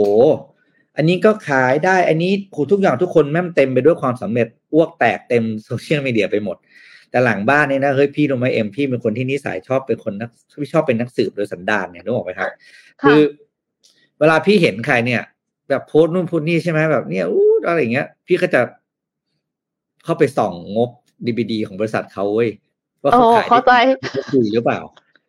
เฮ้ยหลายคนนะวงหนึ่งเครียดมากเลย หลายคนที่แบบอุบาทมากเลย แต่ว่าเราก็ไม่อยากจะไปยุ่งชีวิตเขาใช่ไหมเฮ้ยคุณแบบคุณลงว่าคุณซื้อบ้านหลังสิบห้าล้านมาสิบห้าจะน้อยไปด้วยนะ แบบถ่ายรูปบ้านใหญ่โตเลย เฮ้ยพี่เข้าไปดูอืมงบการเงิน พี่พื้นพื้นพี่รู้จักเขาเป็นการส่วนตัว ฉะนั้นพี่รู้เขาทำอะไรบ้างเขามีกี่บริษัทพี่รู้หมด พี่ค่อนข้างรู้หมดนะครับ เราก็เข้าไปดูให้รู้เพราะเราไม่ได้จะทำลายเขาเนาะเฮ้ยฮัลโหลมันไม่ใช่ตามนั้นเลยอะ่ะอืมเราก็ไม่รู้นะเขาได้บ้างอย่างไหน แต่ว่าคือจะบอกทุกคนแค่ว่า อย่าไปอินมากกับภาพที่เห็นในโซเชียลเพราะมันคือภาพที่ถูกจัดมาให้เราเห็น ค่ะ ทุกคนรู้ว่ามีเบื้องหลังที่แบบมันก็ปกติเราก็เป็นใช่ไหมเพราะฉะนั้นเนี่ยทำใจรุ่มๆ ความสำเร็จมาเอง ถ้าคุณพยายามจะไปแบบ pressure ตัวเองมากสุดท้ายเดี๋ยว burn out อะไรอย่างเงี้ยนะแบบเออไม่เอาเห็นใจเห็นใจ จริงค่ะ รุ่นเราก็เนี่ยสำเร็จสักคนคือเรื่องเก่งมาก แต่รุ่นปัจจุบันเนี้ยคือใครผิดปกติสักคนนั่นคือแบบ ใครใคร fail นี่คือผิดปกติถูกป่ะคนใช่รุ่นเนี้ยใช่ใช่ใคร fail คือผิดปกติ ทุกคนเขาต้องประสบความสำเร็จเวอร์วังกันหมดอืถ้าไม่สามารถเกษียณได้ภายในอายุสามสิบห้านี่คือ fail ละ เขาคิดมีนบอกว่เขาคิดกันอย่างนั้นจริงๆก่อนนะคะในคอมเมนต์เออโอเค คือคือจริง ๆ อะ เอ็มคิดว่ามันมันก็เป็นความกดดันเนาะแล้วหลายคนก็รู้สึกว่าอยากจะเข้าถึงแหล่งเงินทุนด้วยว่าแบบ เอาฉันอยากทำธุรกิจของตัวเอง แต่ฉันไม่มีแหล่งเงินทุนอืมปัจจุบันเนี้ย คือถ้าสมมุติว่ามันเทียบกับหลายปีที่แล้วอะจริง ๆ มันง่ายขึ้นเยอะเลยนะคะ เดี๋ยวนะมันมีเครื่องมือช่วยใช่ ใช่ ทีเนี้ยก็คือ เราเวลาที่เราใช้บริการทางการเงินน่ะ ก็สะดวกมากด้วย อย่างเช่น mobile banking ก็ไม่ต้องเดินทางไปธนาคารแล้วอะค่ะ เพราะว่ามันมีการพัฒนา finance tech อะคือคือก็เรียกว่า fintech อะนะ ในสตาร์ทอัพค่ะ วันนี้ก็เลยอยากจะเชิญชวนทุกคนให้เข้ามารู้จักนวัตกรรมอีกอย่างหนึ่งที่ทำให้เรามีความสะดวกสบายด้านการเงินเพิ่มขึ้น นั่นก็คือ P2P lending ซึ่งก็คือมีการพูดลงลึกรายละเอียดไปแล้วในรายการ Mission to the Moon Invest ด้วยนะคะเผื่อหลายคนอาจจะยังไม่เคยได้ยินคำนี้มาก่อนก็ขออธิบายนิดนึงว่า P2P lending เนี่ยคือการกู้ยืมระหว่างบุคคลกับบุคคลผ่านช่องทางออนไลน์ แบบไม่ต้องพึ่งธนาคาร ซึ่งเขาจะมีแพลตฟอร์มที่เป็นตัวกลางในการจับคู่ระหว่างผู้กู้กับผู้ให้กู้ จัดให้มีการทำสัญญาสินเชื่อถือว่าเป็นแพลตฟอร์มที่ให้ประโยชน์แก่ผู้กู้และนักลงทุนเลยค่ะ ถ้าถามว่าจะมีส่วนเข้ามาทำให้เราสะดวกขึ้นได้ยังไง ก็ต้องบอกว่าเราสามารถกู้ยืมกันได้ง่ายขึ้นโดยปกติแล้วเนี่ย เรามักจะกู้ยืมผ่านธนาคาร ซึ่งมันก็ยุ่งยากต้องใช้เอกสารหลายอย่างแล้วการอนุมัติก็คือลำบากมากนะคะ บางคนก็เลยไปกู้นอกระบบ ซึ่งก็คือมีความเสี่ยงมากๆ แต่ P2P lending จะทำให้เราเข้าถึงแหล่งเงินทุนง่ายและรวดเร็วกว่าเดิมค่ะ ซึ่งตอนนี้ในประเทศไทยก็มีการนำนวัตกรรมนี้เข้ามาให้ใช้แล้วนะคะ โดยหนึ่งในแพลตฟอร์มที่กำลังให้บริการ P2P lending อยู่ก็คือ Stocklend by Nestify ซึ่งเขานำนวัตกรรมนี้เข้ามาเพราะว่าต้องการลดความเหลื่อมล้ำทางการเงินของไทย ลดการกู้นอกระบบทำให้คนเข้าถึงแหล่งเงินทุนง่ายขึ้น คนที่ไม่มีสลิปเงินเดือนแต่มีหุ้นก็นำหุ้นมาเป็นหลักทรัพย์ค้ำประกันได้นะคะ ส่วนทางฝั่งผู้ให้กู้ก็คือได้ประโยชน์เหมือนเป็นการลงทุนระยะสั้น ถึงจะมีเงินไม่เยอะก็สามารถปล่อยกู้ได้และได้รับดอกเบี้ยในอัตราที่ความเสี่ยงยอมรับได้ค่ะซึ่งผลตอบแทนที่ได้เนี่ยจะสูงกว่าถ้าเทียบกับการลงทุนแบบความเสี่ยงต่ำปัจจุบัน Nestify อยู่ในการ ควบคุมของแบงก์ชาติ แล้วก็ได้รับใบอนุญาตจากกระทรวงการคลังแล้วด้วยนะคะ ซึ่งก็เลยทำให้เชื่อถือได้มีความปลอดภัยในระดับหนึ่ง แต่ว่าสุดท้ายแล้วก่อนที่จะใช้แพลตฟอร์ม ก็อยากให้ทุกคนศึกษาความเสี่ยงและศึกษาข้อมูลให้รอบคอบก่อนค่ะ ใช้วิจารณญาณในการลงทุนนะคะ ใครสนใจรับฟังเรื่องราวเกี่ยวกับ P2P lending ก็สามารถเข้าไปชมรายละเอียดได้ในรายการ Mission to the Moon Invest ตามลิงก์ในคอมเมนต์ที่สมมูลแปะไว้ให้ได้เลยนะคะ อืม ท่านก็จะมีอะไรดีอย่างนี้มาให้ดูตลอดนะครับอะโอ้วันนี้แปดโมงสิบละน่าจะครบค่ะ เราจะส่งทุกคนไปทำงานดีกว่านะคะ วันนี้ก็ต้องขอขอบคุณทุกท่านที่อยู่กับ Mission Daily Report ค่ะ แต่ว่าใครอยากจะสนับสนุนรายการดีๆ แบบเราอย่างนี้นะคะ ก็สามารถติดต่อโฆษณาได้เลยค่ะ ที่ 08408959 ขอโทษค่ะ 58เดี๋ยวเดี๋ยวเดี๋ยวห้าเก้าสามห้าถูกแล้วค่ะศูนย์แปดสี่ศูนย์แปดเก้าห้าเก้าสามห้านะคะ ก็ สปอนเซอร์ ใครที่สนใจติดต่อได้เลยนะคะ รอรับโทรศัพท์ค่ะ สมมูลนั่งรอรับโทรศัพท์อยู่ทุกวันนะคะสำหรับวันนี้ต้องลาไปก่อนพบกันใหม่วันจันทร์ค่ะสวัสดีเอ๊ะครับวันจันทร์หรือเปล่าวันโออังเคคารครับสวัสดีค่ะวัวันนอัอังงคารคารวันจันทร์หยุดค่ะ วันจันทร์หยุดวัน Labor พบกัน Day วันอังคารค่ะ สวัสดีครับ Mission Daily Report start your day with news you need to know